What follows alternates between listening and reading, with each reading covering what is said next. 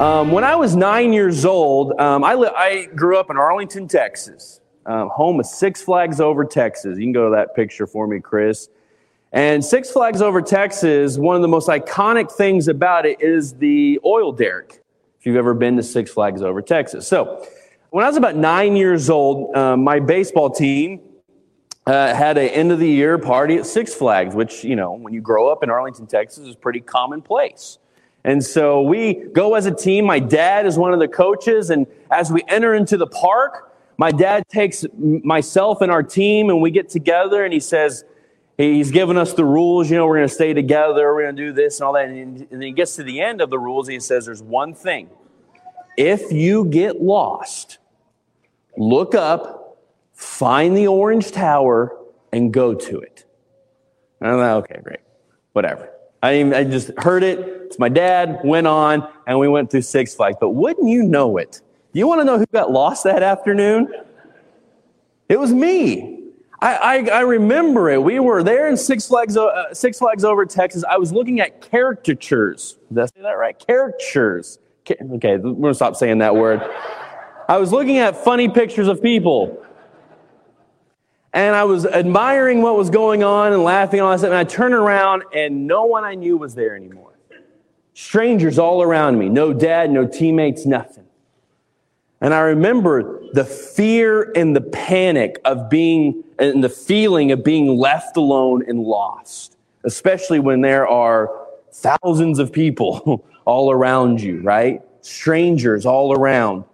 And I remember the, the panic and the fear, and you've probably experienced this in different ways as well, but you know that feeling that is in the, the pit of your stomach, the sweaty palms, and all of it just kind of overwhelmed me in the moment. And I froze with fear looking around, couldn't find anyone. I spent several minutes walking around that part of Six Flags trying to find people I knew until I remembered my father's words. If you get lost, he said, you have to look up, find the orange tower, and just go to it. We'll find you there. And so, several minutes of panic and fear and all those things that are associated with being lost, I remembered his words. I looked up, and I, I don't know if I looked at anybody or the ground again. I just stayed with my eyes on the oil derrick, and I just weaved in and out through Six Flags until I got there. And guess who was waiting for me? You want to take a guess? It was my dad. My father led me to him, even when I was lost. Now, we gather in this place and we, we have a desire and a belief that there is power in gathering in his name every week in worship. And we do that because God calls us to look up to him. You see, we come in out of I was going to say the cold. We come out of the humidity. We come out of the world and the routine and the ordinary and the custom. And we come into this place that is vastly different than anything else in our days and in our schedules. We come into this place because our Father calls out to us with His voice and He says, Look for me. When you feel lost, look for me. When you are uncertain, Look to me. When you don't know the answers and you have the pit or the, the feeling in the pit of your stomach that you are nowhere near where you're supposed to be, look to me. Now, I should have known, um, nine year old Travis, that this, this moment um, would, would be kind of a running theme in my life. Because one of my fears is being left behind and uncertain and lost. And this is a, a recurring theme in the life of Travis, where times I find myself in places or in situations or in moments where I'm uncertain. I feel like I'm in the middle of the maze and I'm just waiting for someone to come rescue me next Thursday. Wondering if I'm ever going to get out of the chaos and the uncertainty of where we may be. I used to, as an example, I used to think when I first got into preaching, I was a youth minister for several years, and then when I transitioned and uh, took the demotion of being a preacher, I, I thought You needed a robust blog, podcast. I needed to get a book out there. I needed to be well known. And what I discovered over time is that those ideals were not from my father. They were me lost in a maze, thinking that I had to have a certain image or a certain thing about me so that others would know who I am. So ultimately they would know about God. You see, this is being lost or uncertain. This is us moving about a maze that seems endless or uncertain or never ending when all the time God looks upon each and every one of us and he says, Look to me. Which is why last week we looked at Revelation chapter 22, and I love this passage of scripture. It actually happens a couple of times. Once the Revelation actually happens in Revelation chapter 1, but it happens a couple of times towards the end of the book of Revelation, the very end of your Bible. Jesus and God say this thing a couple of different times. Look, I'm coming soon. These are the words of Jesus towards the very end of your scripture. I'm coming soon. My reward is with me, and I will give to each person according to what they have done. I am the Alpha and the Omega, the first and the last, the beginning and the end. And I love those words because Jesus has won. And his parting words to those that, that read are a part of this revelation hear that Jesus isn't just with them at the end, He has been with them throughout their entire lives, that their beginning is now a part of Him, that their life is a part of His, that their ending is everlasting in the presence of Him, the Alpha and the Omega. And if you read the book of Revelation, if you read those 22 sometimes confusing chapters, you understand, you begin to to unravel this thread of life that all things exist, the things that are worthy of living for exist through the Alpha and the Omega, the first and the last, the beginning and the end, the Lamb of God, Jesus Christ Himself. Now, very quickly, let's get an idea of this book of Revelation for just a second. Um, the book of Revelation Okay, this is our this is our crash course, quick understanding to the context of Revelation, which I think will help us when we get in here into Revelation chapter 20 in just a moment. One of the most pivotal and climatic moments of all of Scripture, Revelation chapter 20. Okay? Revelation is written to a particular audience. Okay? It's not written for a end of time, end of age, certain future. It is written to the seven churches of Asia. Okay? So when John records his revelation and Jesus reveals to him what he sees and he writes down, he's writing with an audience in mind, which I think is particularly important as you get into the book of Revelation, which is why you should always, forever be always skeptical of anyone who says that Revelation says this is going to happen and this will be taking place on certain days and times. John didn't write in chapter and verses, and he didn't write with us in mind. He wrote with the churches of his day in mind, okay? Secondly, it's apocalyptic literature, all right? Um, this is a kind of writing that John gives us. It's, it's not fantasy. If you want fantasy, you know, you go to the fantasy section. If you want biography, eh, biography, you go to the biography section. John writes a particular kind of literature that you and I are not accustomed to, so we should understand when we get into Revelation, it's going to be different. Okay? Because it's a type of literature that requires difference. All right? It's, it's just built that way. But it's important to understand and not get frustrated with, with Revelation because there is a narrative in the book of Revelation. There's story there. Okay? There is a story unfolding in the book of Revelation. All right? So, um, and I'll get to that last point in just a second, but, but um, Revelation begins by talking to the, to the churches in the province of Asia. There's this apocalyptic narrative that is taking place. And to understand that, we have to have an, our imaginations turned on. Um, when I teach Revelation, and, I have for several years to, to teenagers, one of the biggest things that we have to overcome is that imagination is vital to reading the book of Revelation. If your imagination is not turned on, then you're going to have a hard time understanding what John is unfolding in his apocalyptic literature. For example, this isn't on the screen, but in Revelation chapter 1, I'll pick up in verse 12 if you want to get an example of this narrative building that's taking place, but the, the need for imagination. John says, I turned around to see the voice that was speaking to me. When I turned, I saw seven gold lampstands, and among the lampstands was someone like a son of man, dressed in a robe, reaching down to his feet, and with a golden sash around his chest. The hair on his head was white like wool, it's white as snow.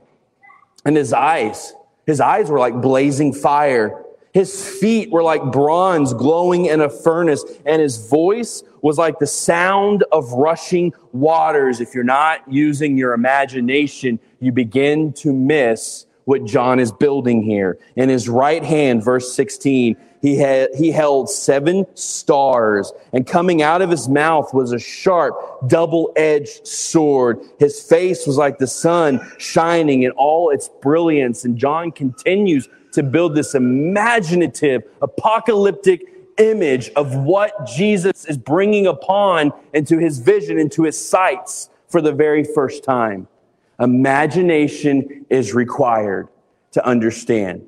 So, John writes, but that narrative is built, right? That, that narrative is built uh, to these churches because John experiences something that he's going to re- relay to us, he's going to reveal to us. In Revelation chapter 4, verse 1, John says, after these are the after the letters to the seven churches, after that I looked, and there before me was a door standing open. It was standing open in heaven, and the voice had first heard uh, that I had first heard speaking to me was like a trumpet, and it said, Come up here. I will show you what must take place after this that John enters into a place that no one has ever gone before on this side of earth. He enters into the throne room of heaven, and this narrative takes off from there. Now, I promise we're not going to read through the next uh, 17 chapters. I want to jump to Revelation chapter 20, at least in this moment. Because in Revelation chapter 20, we have this climatic moment that begins with uh, Revelation chapter 4. And our imaginations are going to be needed, but we need to know that the narrative has been taking place, that, that Jesus, that the Lamb of God has been, has been fighting up against the evil one, Satan himself, throughout the pages of the book of Revelation. And what we have here in Revelation chapter 20 is this, is this revealing that John has seen in this heavenly realm.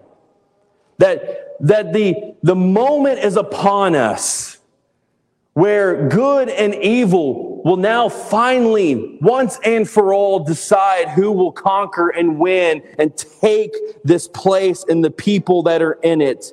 Revelation chapter 20, verse 7. This has been building. This has not only been building since Revelation chapter 4, it's most certainly been building since Revelation chapter 19. But let's just hone in for just a second with verse 7 through 9 of Revelation 20. When the thousand years are over, Satan will be released from his prison. And he'll go out to deceive the nations in the four corners of the earth, Gog and Magog, and to gather them for battle. In number, they are like the sand on the seashore. They marched across the breadth of the earth and surrounded the camp of God's people, the city he loves. Now, I want us to use our imagination and picture exactly what is going on in Revelation 27, 8, and 9. This has been building in the narrative. Evil continues to do what evil seeks to do to destroy, to devour, to conquer. This has been a theme in the book of Revelation. And here, this moment has been building and building, and evil continues to get stronger and bigger, and it is devouring more and more. And now in Revelation 27 through 9, what do we have? We have Satan leading an army that is bigger than anything you and I can imagine. What does John use for our imagination? Sand of the seashore. This giant army is fearless, it is fierce, and it is ready to devour at all costs. And this army, led by Satan himself, takes over the breadth of the earth. It conquers and devours the earth. And so much so, and methodically, slowly begins to surround who? God and his people. God and his people are not in a good position in Revelation chapter 20. They are surrounded, they are outnumbered, and they seemingly are on the verge of extinction by Satan and his endless army. This is not a good place to be in. And that's the image. That is the narrative that John builds in Revelation chapter 20 that Satan is ready to win. He is ready to conquer. He is ready to devour and to once and for all take care of Jesus, to end Jesus, to end heaven, to end all that is good in this world. Satan has the numbers, he has the position, and he is ready to go. Revelation 20, verse 9. But fire came down from heaven and devoured them. That's it. That's it. That is the most climatic moment in all of Scripture. Satan has been building for chapters for this moment. He has got the army of armies. He has the numbers and the position. He has surrounded God and his city and his people, but it takes a sentence for God to win. Can I get an amen? He devours all that is around him. He takes care of all that is evil and, and devouring before him with fire from heaven himself. There was no competition. There was nothing to fear. Jesus is the victory without question. That's the story. That's the moment. That's the thing that John has revealed to us that God has given to him in this heavenly realm. That there are battles and there are struggles, there are uncertainties, there are moments of questioning, there are, there are those feelings in the pit of our stomach that from time to time make us question who we are and what we're doing and what may be lying before us. But in the very end, in all things, in all ways, without question, Jesus is the victory. Jesus wins. And it takes him a sentence. I love that there is so much building in this narrative of Revelation, and it takes a sentence. It takes God a, a moment. As God creates with his voice, in a moment, God devours and destroys evil once and for all. And we gather in this place because victory is ours through Jesus Christ. You may be uncertain. You may be unsure. You may have your doubts. You may even question. You may come into this place with great doubt. But I pray that if there's anything that you leave here with this morning, it is the certainty that Jesus is your victory. That whatever is eating you up,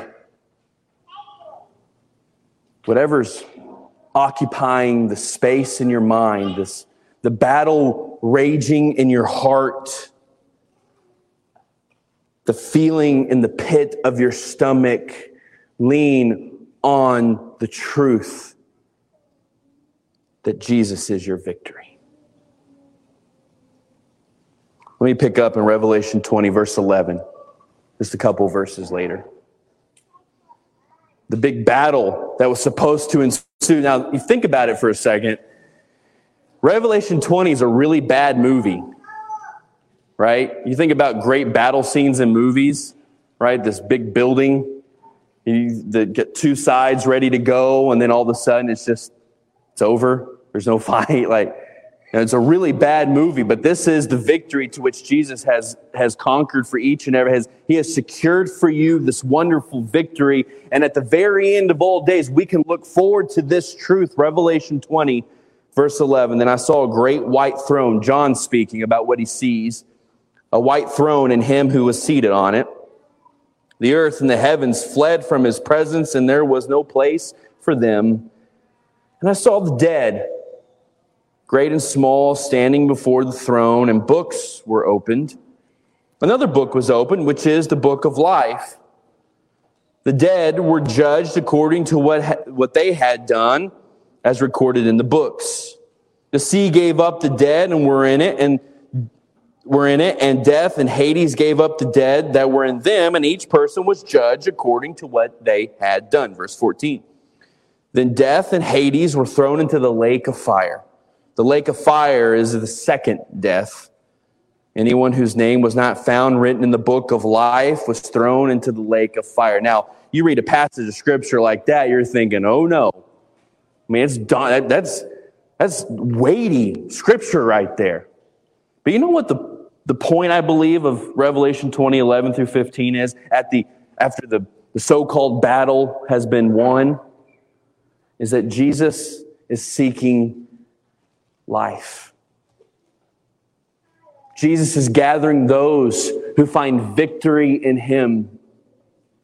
Jesus is gathering at the end of all days, at Judgment Day, that Jesus is bringing those who are alive in him into his fold. He is bringing life with him. And he sees what has been done. He sees the choices that we have made. And yes, there will be judgment, but Jesus, and this is where we can take take comfort in this, this kinds of passage of scripture that the victory of Jesus is life.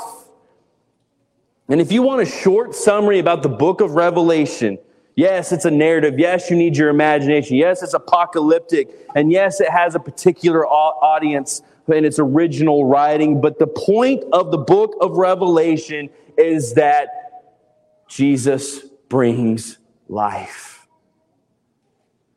Life is only found in the Lamb of God. Life is only found in the victory of our God on the cross. Victory is life, and life is victory. Jesus is that victory.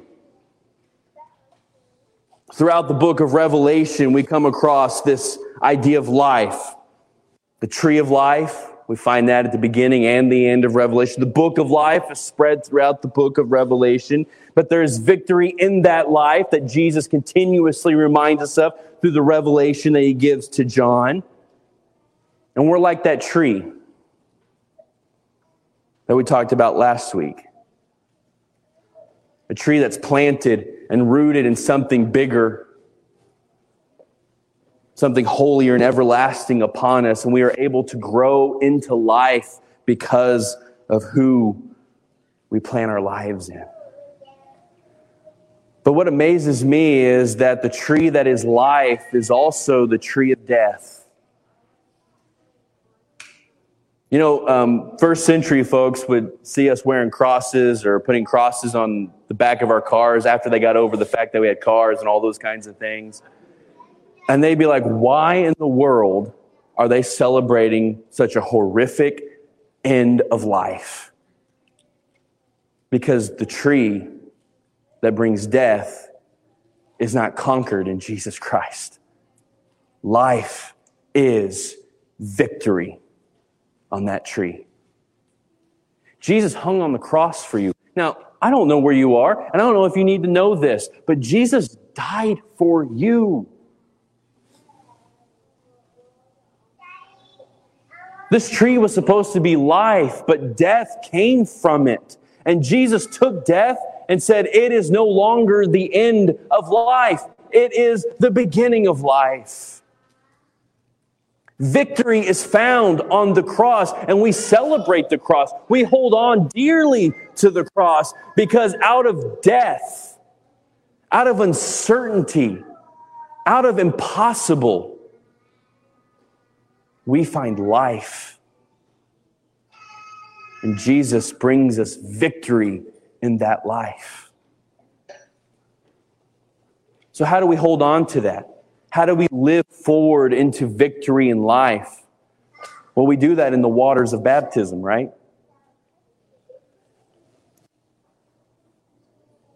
We find that death is okay in baptism. Because baptism is a decision that maybe you have made before, or maybe you are thinking about for the first time or contemplating right now. But baptism is a choice to die. Baptism is a choice to die to the ways of the world and to the priorities of the things around us, to the expectations of, of this place and to others, and to live into something new because in Jesus Christ, in death, we find life. We find victory. February 19, uh, 19th, 1996. It's the day that I discovered what victory is. It's the day of my baptism. It was the day that I went into deciding, deciding, went into death, deciding that death would bring me life, deciding that Jesus was the victory of my life, and that I may get lost in a maze from time to time. But all I have to do is look up and look for the orange tower and to know that my Father is before me and He is there even in the feelings of the pit of my stomach. When I am tired and feel alone, I go to Him because He is my victory because I've been washed anew in His ways, into His life. The beauty of baptism is not that you choose death, it's that Jesus brings life. You die but you come up something new, something different. You come up in victory because the Lamb of God, the one who devours all evil at the end of all time, looks at you and says, You are my precious one. You are living in victory. You are the life that I want to live. You are my child. You are mine. Jesus looks at us and sees victory I want us to start to turn our attention to this time of communion. Because each and every week we take time at the Lord's invitation, we take time to remember but to declare the good news of Jesus Christ. We eat of the bread and we drink of the cup. We remember the body that God came to be with us in flesh. We drink of the cup to know that our God went to that cross and died for life and victory. And I love um, 1 Corinthians 15. And I, I, know there's a lot of Revelation 20 in particular and uh, 1 Corinthians 15 that deserve more, you know, more time on their own. But, but I love what Paul has to say here at the end of 1 Corinthians 15 as he's been talking about death and life the end of time, an everlasting life that is found in Jesus. But he says, let me pick up in verse 51. The Apostle Paul, writing to the church in Corinth, let me reveal to you a wonderful secret. We will all not die, but we will all be transformed. It will happen in a moment, in the blink of an eye, when the last trumpet is blown. For when the trumpet sounds, those who have died will be raised to live forever. And we who are living will also be transformed. For our dying bodies must be transformed into bodies that will never die. Our mortal bodies must be transformed into immortal bodies. Verse 54 Then, when our dying bodies have been transformed into bodies that will never die, this scripture will be fulfilled. Death is swallowed up and say it with me, victory. Oh, death, where is your, say it with me, victory? Oh, death, where is your sting? For sin is the sting that results in death and the law gives sin its power. But thanks be to God. He gave us, say it with me, victory over sin and death through our Lord Jesus Christ. We take of bread and we drink of the cup because victory is ours through Jesus Christ, and He invites us to know that this very day He has won and that you are His. We're about to sing the song, Whom Shall I Fear? I want to point out one little part of Whom Shall I Fear as we begin to bring our minds, our thoughts, and our hearts to the Lord's table. I want you to pay attention for this part in the song because I love this part of this, which is uh, this is why I asked Alan to lead this song as we enter into our time of communion. Because as we think about and we dwell on the idea that Jesus is victory, He is victory. You know why we take the bread? Let me just put it simply. Why we take the bread and cup every single week? Because we celebrate victory. And I love this part of the song. My strength is in your name. When you sing that, mean it. For you alone can save. You will deliver me. Yours is the victory. Whom shall I fear?